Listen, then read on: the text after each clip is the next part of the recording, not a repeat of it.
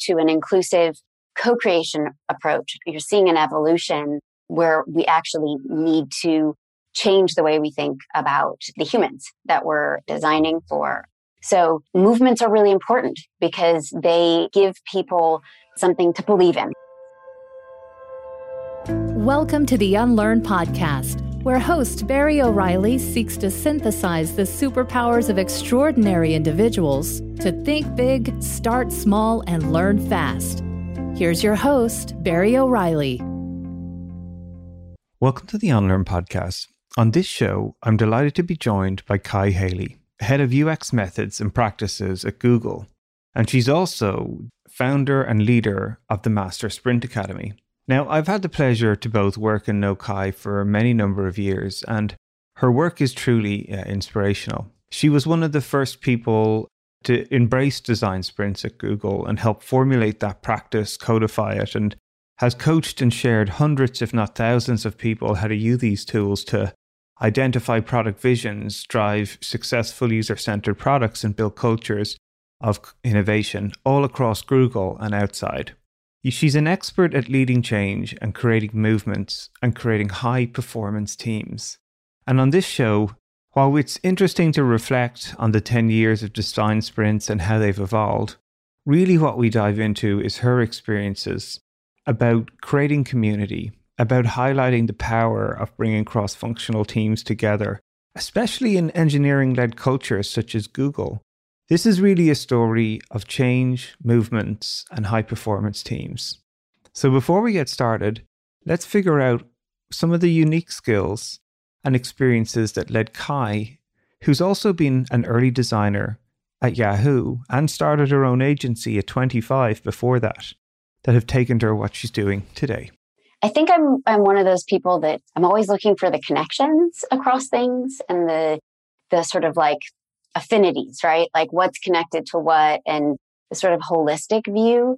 So I do gravitate towards looking outside of wherever I'm focused right now to, you know, how are people solving things over here or what inspiration could we gain from something else? Like biomimicry is an example where we would think about, you know, how has nature solved a lot of the problems that we're trying to solve. I love that kind of concept of looking outside of even technology. I studied anthropology in my undergraduate. You know, right, right. Interesting. Yeah, right. So, yeah. Uh, history buffs. This is where we're going. Nice. But so I'm always thinking about the human component, right? And the cultural component, which is like we're this world with all these different ways of being and and valuing things and interacting with each other and communicating and I think that's the origins for me, since I did a lot of participant observation and explored, you know, how people's lives were being impacted. Uh, specifically, I studied in, in the Yucatan in Mexico, like looking at tourism and thinking that was when I first began to build these sort of research skills or ways of observing behavior and and culture and value.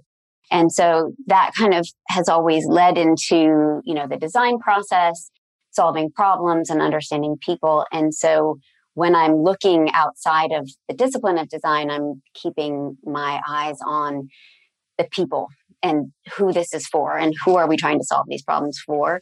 Because a lot of times we get kind of lost in the, I mean, systems thinking is great.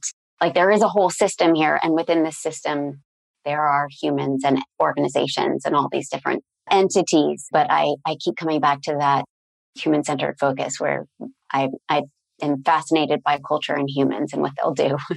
It's really refreshing to hear someone like yourself talk like this, right? Because someone sees you on the show and they're like, oh, there's Kai Haley, you know, she runs all the design sprints for Google and has built this community and it's this massive tech company and wow, they're building all these amazing tech products and tech, tech, tech, tech, tech.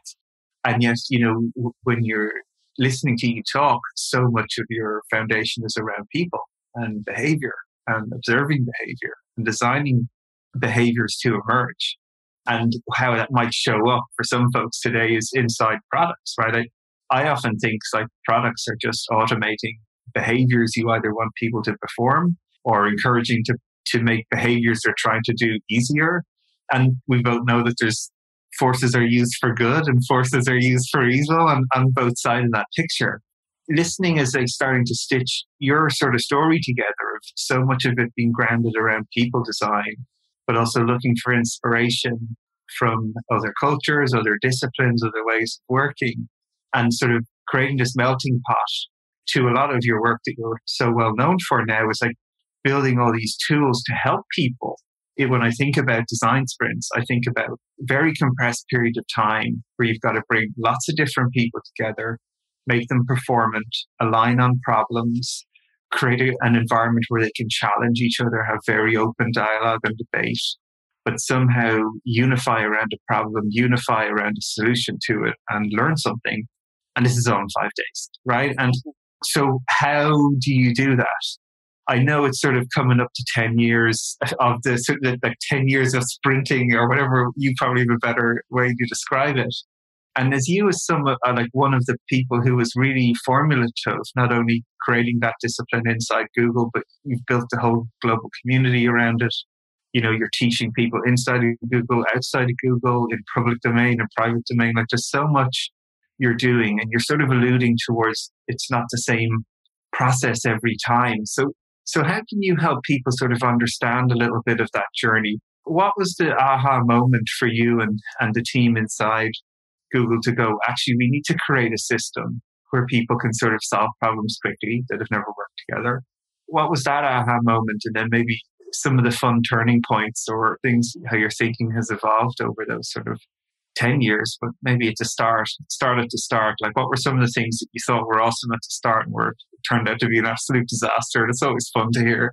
Well, of course, my thinking has evolved a lot since I first started running sprints. And I think the early days of when we were trying it out, I was first trained in 2014, but I'd participated in an innovation week in 2013, which we hadn't called it sprinting yet. So there was still this time period between 2010 and 2013 where people were trying to figure out what is this thing that we're doing. And I think Jake may be able to anchor to when he started calling it design sprints because it did show up in 2010 at an all hands like design sprints is what they are.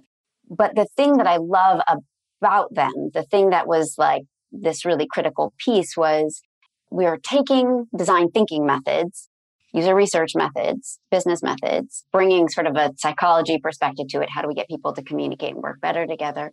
And then using a term that was actually appealing to the engineering community, sprints. That was the term that they were using, agile sprints.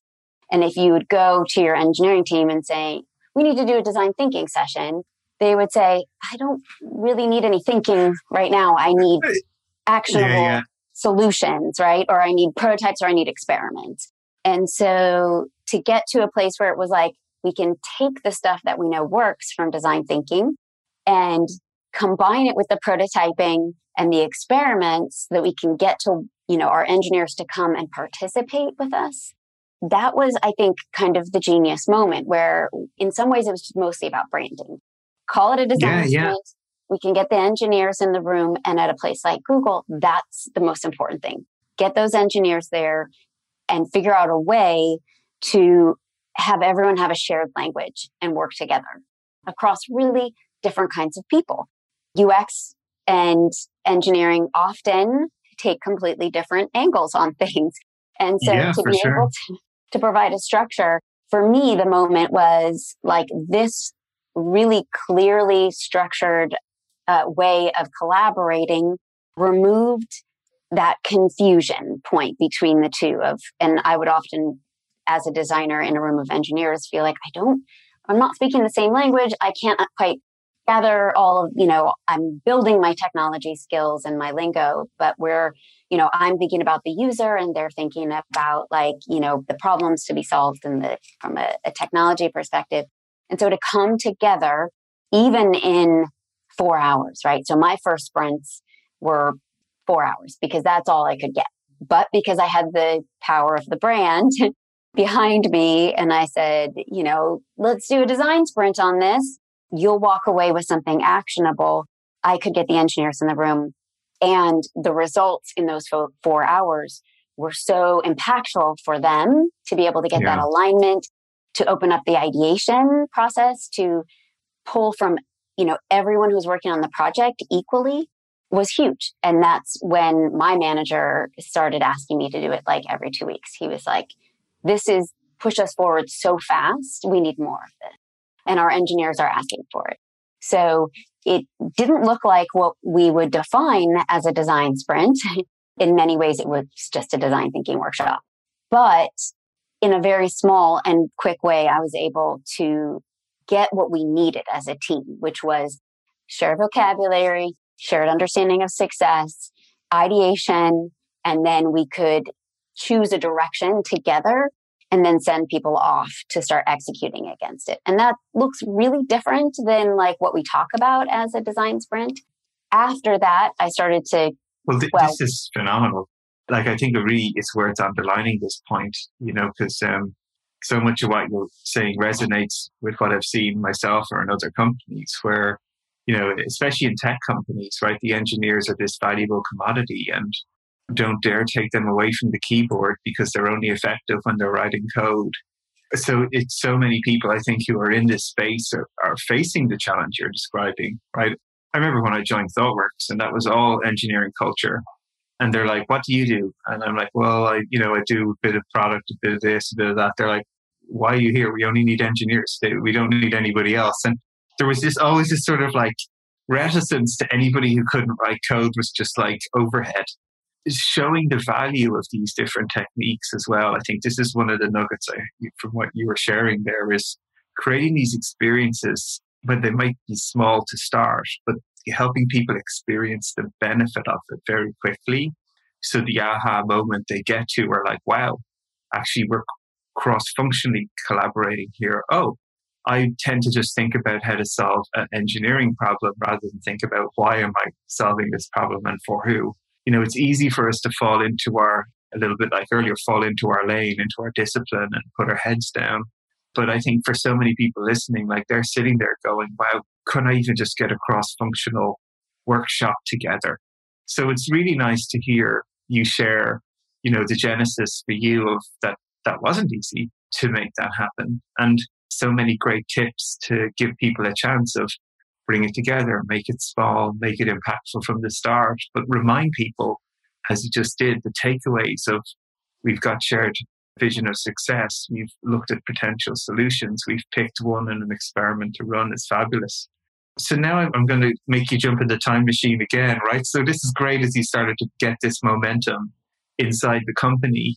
So let's just pick five years ago from like a, the sort of halfway point or something like this, right? So this idea started to like go like a wildfire within Google, right? And every two weeks your phone's ringing so much that you're just like, I can't do another sprint. Sorry, I've got 25 lined up this week. As you were starting to look at the this is making it repeatable, a practice, uh, and I know that you lead practice now uh, for this inside Google in this area. How did you start to recognize that there were patterns here because I know you're a pattern matcher and even listening to your anthropology sort of stories. How did you start to see the patterns, the principles, pull those things out? What were some of the aha moments there or things that you had to even learn and unlearn as you went?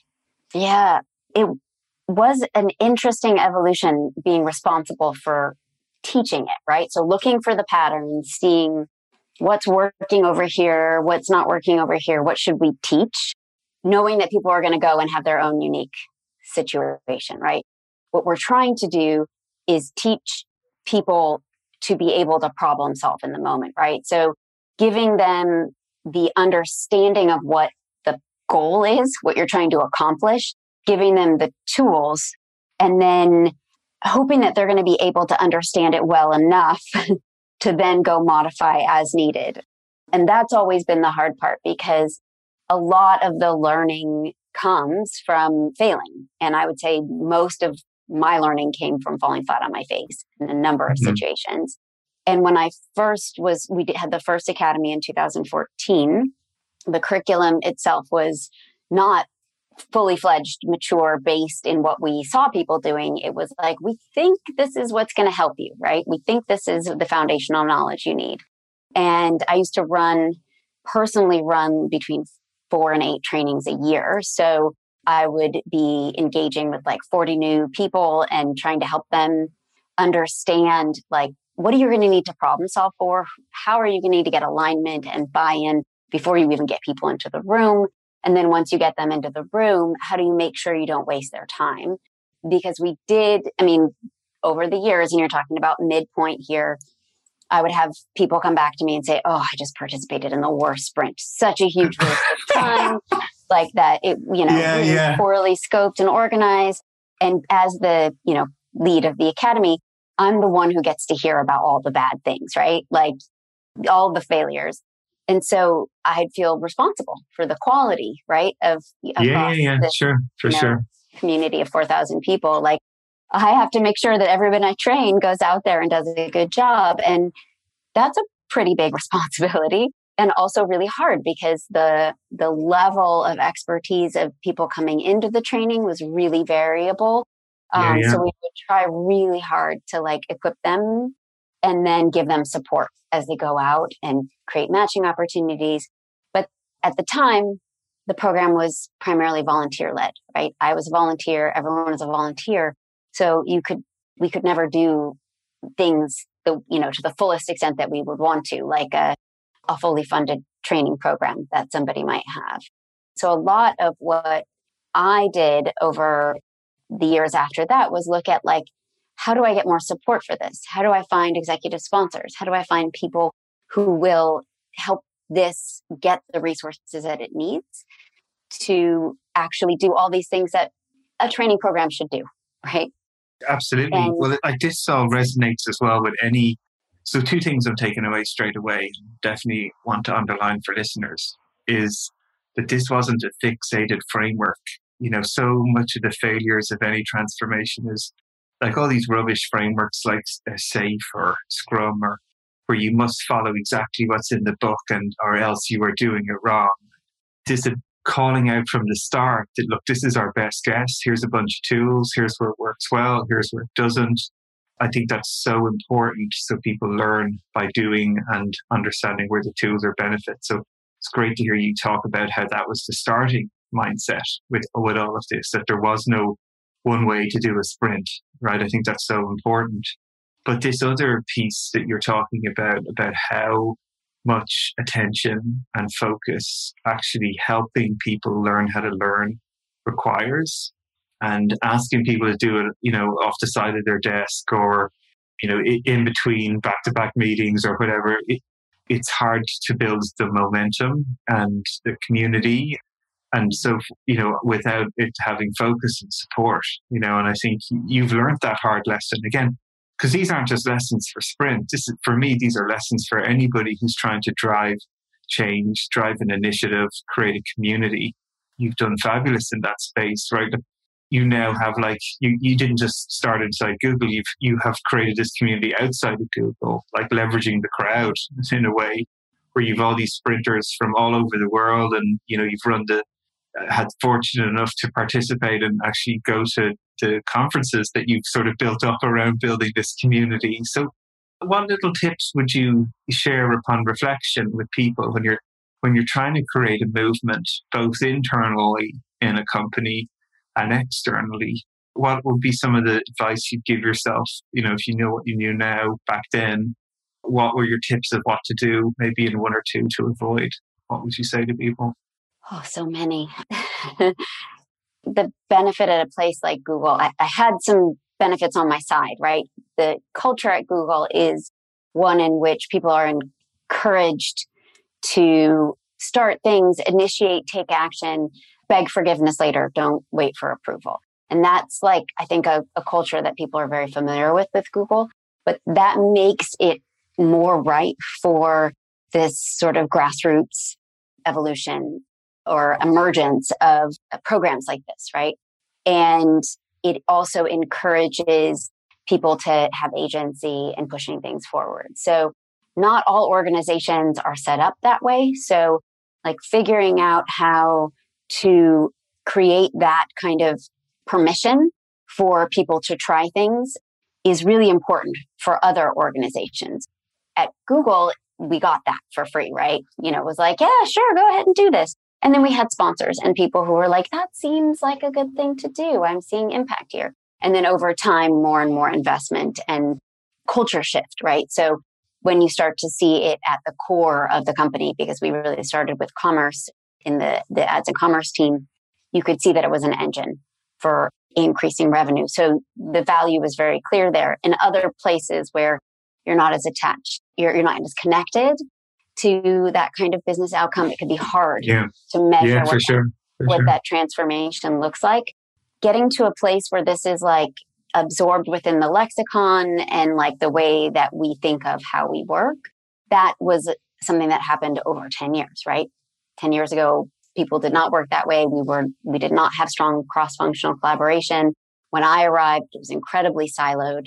So we're in a much different place as a company now. And it's much easier for somebody to step in and create a movement around something when you have an environment like that. And I think one of the things that we're trying to do right now is create more of a movement around inclusive design practices and like taking our design practice that was trying to evolve from the siloed approach to a cross functional approach and now to an inclusive co creation approach. You're seeing an evolution where we actually need to change the way we think about the humans that we're designing for. So movements are really important because they give people something to believe in. They give some yeah, absolutely, to yeah. That's that's it. It's the lightning rod, you know. Yeah, yeah. That's these are my people. The, the people that care about the problems I care about and want to make a difference. You know, it's such an important part of the movement for sure. It's a great call out. But Yeah. but I also like these other call outs you've got in there of do think about, you know, starting creating the agency, but also measuring success and talking about the success. It's great that you're recognizing that you were lucky you were in an environment that, that encouraged this. But again, I think folks who mightn't feel like they're in that environment should hear those lessons that you can't just start something and, and hope to get support. Like talk about what success is and then be able to show that success to get further support. I think that's a, really little important point to underline what you're sharing in your story or what I'm hearing as well. Yeah, I mean the that perspective of knowing where to start, right? Knowing where you can show the impact. I think about it a lot in terms of may have been a Seth Godin post where it was like if you start pushing in one direction and it doesn't give or move, push in another direction and, and find the place where the momentum is and also be really strategic about that that focus, which is will the the impact be demonstrable here? Will it be measurable here? And so while we weren't necessarily that intentional, we, I say the group that started the academy, it was like across all PAs. What we saw was the people who gravitated towards it, who started seeing the value really quickly, were those who were able to measure it, right? And so that's where the investment came from. We still see parts of the company that don't use that methodology or use that terminology. They might use something else or they might work in a different way.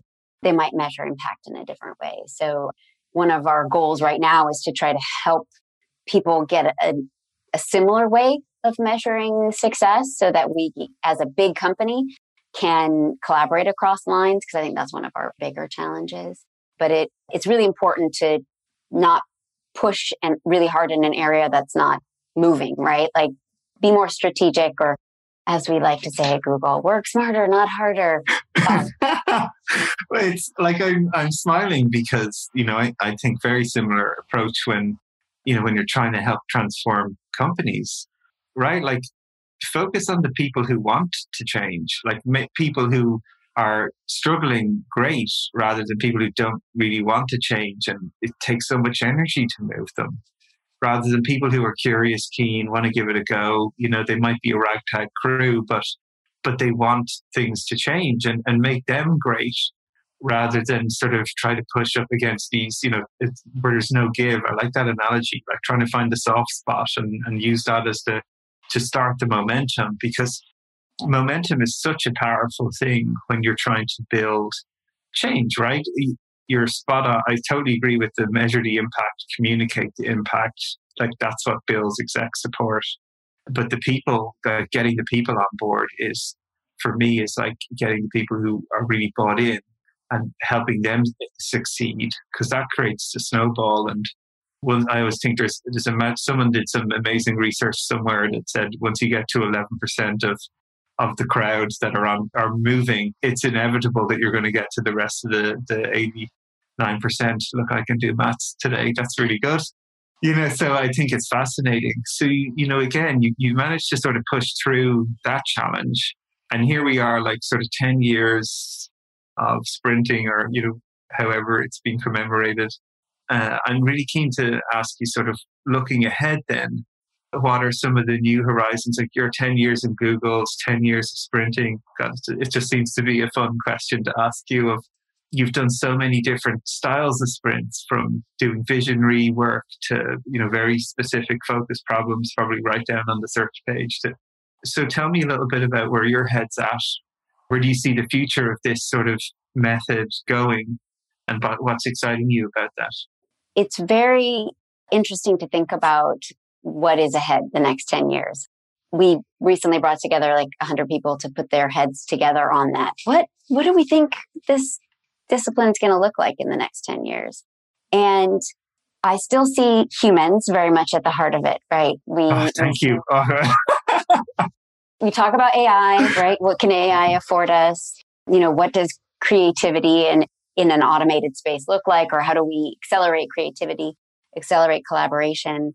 So, you know, there are things that tools and technology can afford us, but we still need to bring the people with us. We still need to be able to communicate with each other. And I think when I was thinking about what did I have to unlearn this last year, primarily interfacing with people through technology now, as we've all been sort of, you know, in our little boxes, has changed how we learned, you know, how we communicate. We've had to learn new ways of communicating. And I think it's making it even harder for us to hear each other and to connect.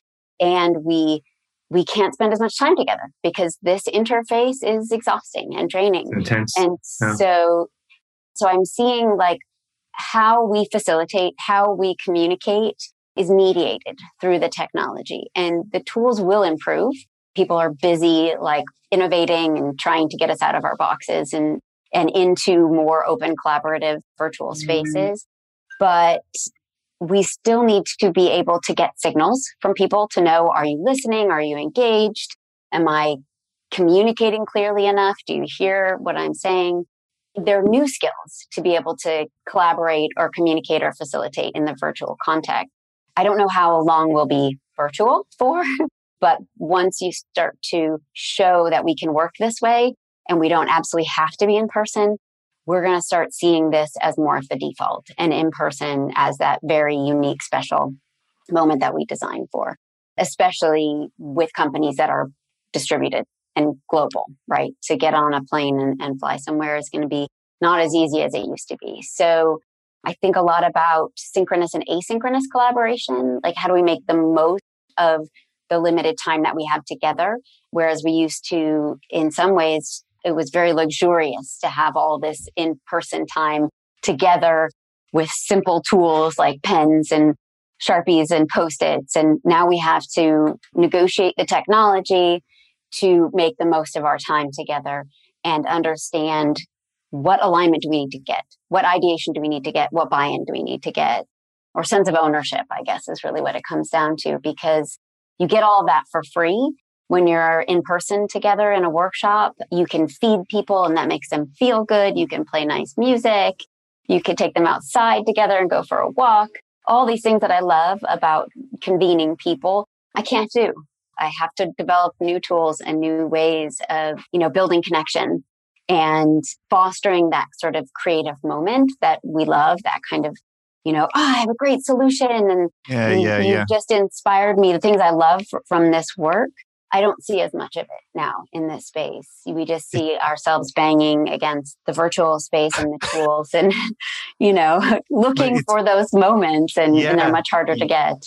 Well, I love the way that you're framing it in terms of moments as well, right? Like, I think, you know, there's so many analogies that, that spring to mind. Like, the, the one that always comes to my mind with collaboration is like jazz music, people to be able to respond to each other and and it doesn't have to be vocal right it's the somebody somebody moves somebody you know the energy they create when people are together that can spark other ideas you know like we're, we're not like the, the remote tools can't offer us that it, you know we're missing some of these things and it's so interesting the contrast and I keep hearing this with a lot of a lot of folks as well is when will be the times that people want to come together to work on highly creative complex work? Well these moments it's funny as you just you think of whatever they're they're called design sprints or what but i'm thinking of that very first moment you described of trying to bring people together engineers designers customers. It didn't have to be called a sprint. It was just a moment where people had to solve problems together. It just seems like it's going to be so crucial. And the ability to maximize that time, if you know, because uh, I, I, you know, you can see already. One of the things I do is run a mastermind with Slack, and we've got 150 execs in this Slack group and everyone's talking about how little there will be in the office, right? Salesforce today just gave up a lease on their second largest property apart from the, the bloody tower in downtown San Francisco. And so the spaces the companies sort of occupied is going to get smaller on, and they're expecting people to spend less in-person time in a, a location. So I think those moments, as and this is what when you said that word, it just really resonated with me. These moments where we bring people together are going to be shorter. They're going to be more compressed. Therefore, there's more pressure to get an outcome in this limited space of time. So I think a lot of these methods that you and, and many others have been sort of honing over time are going to become even more important. Is like if we have a day, a two days where people are coming in from different parts of the world, like how are we going to make that moment impactful, measurably impactful as well to your other points? I think this sort of skill is just going to become so important in terms of collaboration. So that that's sort of what excites me as I hear you talking in this way. It's like listening to the lessons you've learned of what makes a great, whatever we want to call it, creative, complex problem solving moment where people come together. Like how to make the best of that. So maybe with that as a little tee up for you, what would be some little tips that you would just say to folks, you know, having convened so many like i again i don't think there's probably one or two more people in the world who've done as many sprints as you so what would be your little tips for folks when they ha- do have this moment in the future where they have to convene people in person that they can really make the most of it what would be your little tips for them uh, in person. Now you're going to get me like fantasizing. I can see. Yeah, your your your face is like firing up here. It's pretty oh, funny. My goodness. Yeah. You know, I haven't even really been able to think about it because it's all in this virtual space. I think the thing that keeps coming to mind, and one of the things that this last year has shown me, is that we talk a lot about acceleration and we talk a lot about like moving fast and getting those outcomes, like you said. But I think part of what we need to do is slow down a little bit and be thoughtful and I think that's one of the things that has been coming up when we think about what is an inclusive design practice is making more time to understand each other's perspectives and using more of the techniques that we have to really listen to each other and make space for each other. Because sometimes when we move fast, we don't listen or we're running over other people or we're not considering what we call the critical underserved journeys, right? Or the people who've been marginalized and making more time for that and thinking about how precious that time is rather than thinking about it in a way of, I need to get more in, I need to cram more into it, is actually not putting as much in. And as a person who designs agendas and always puts in too much and always wants to get more out, I think I'm even saying this to myself, which is make those moments meaningful and what where does meaning come from? And it comes from human connection and understanding each other. So i would keep that eye on it.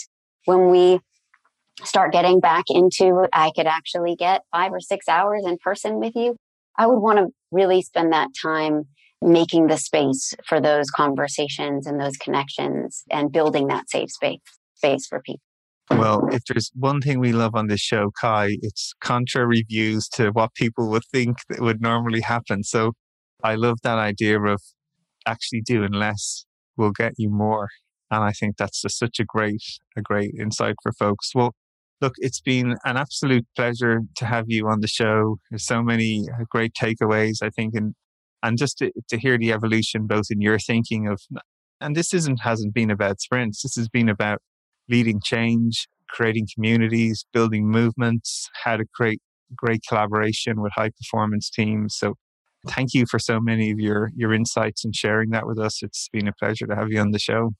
Well, thank you. It was a lot of fun and I love the the turns and twists that we took with this conversation. Very exciting. Thank you.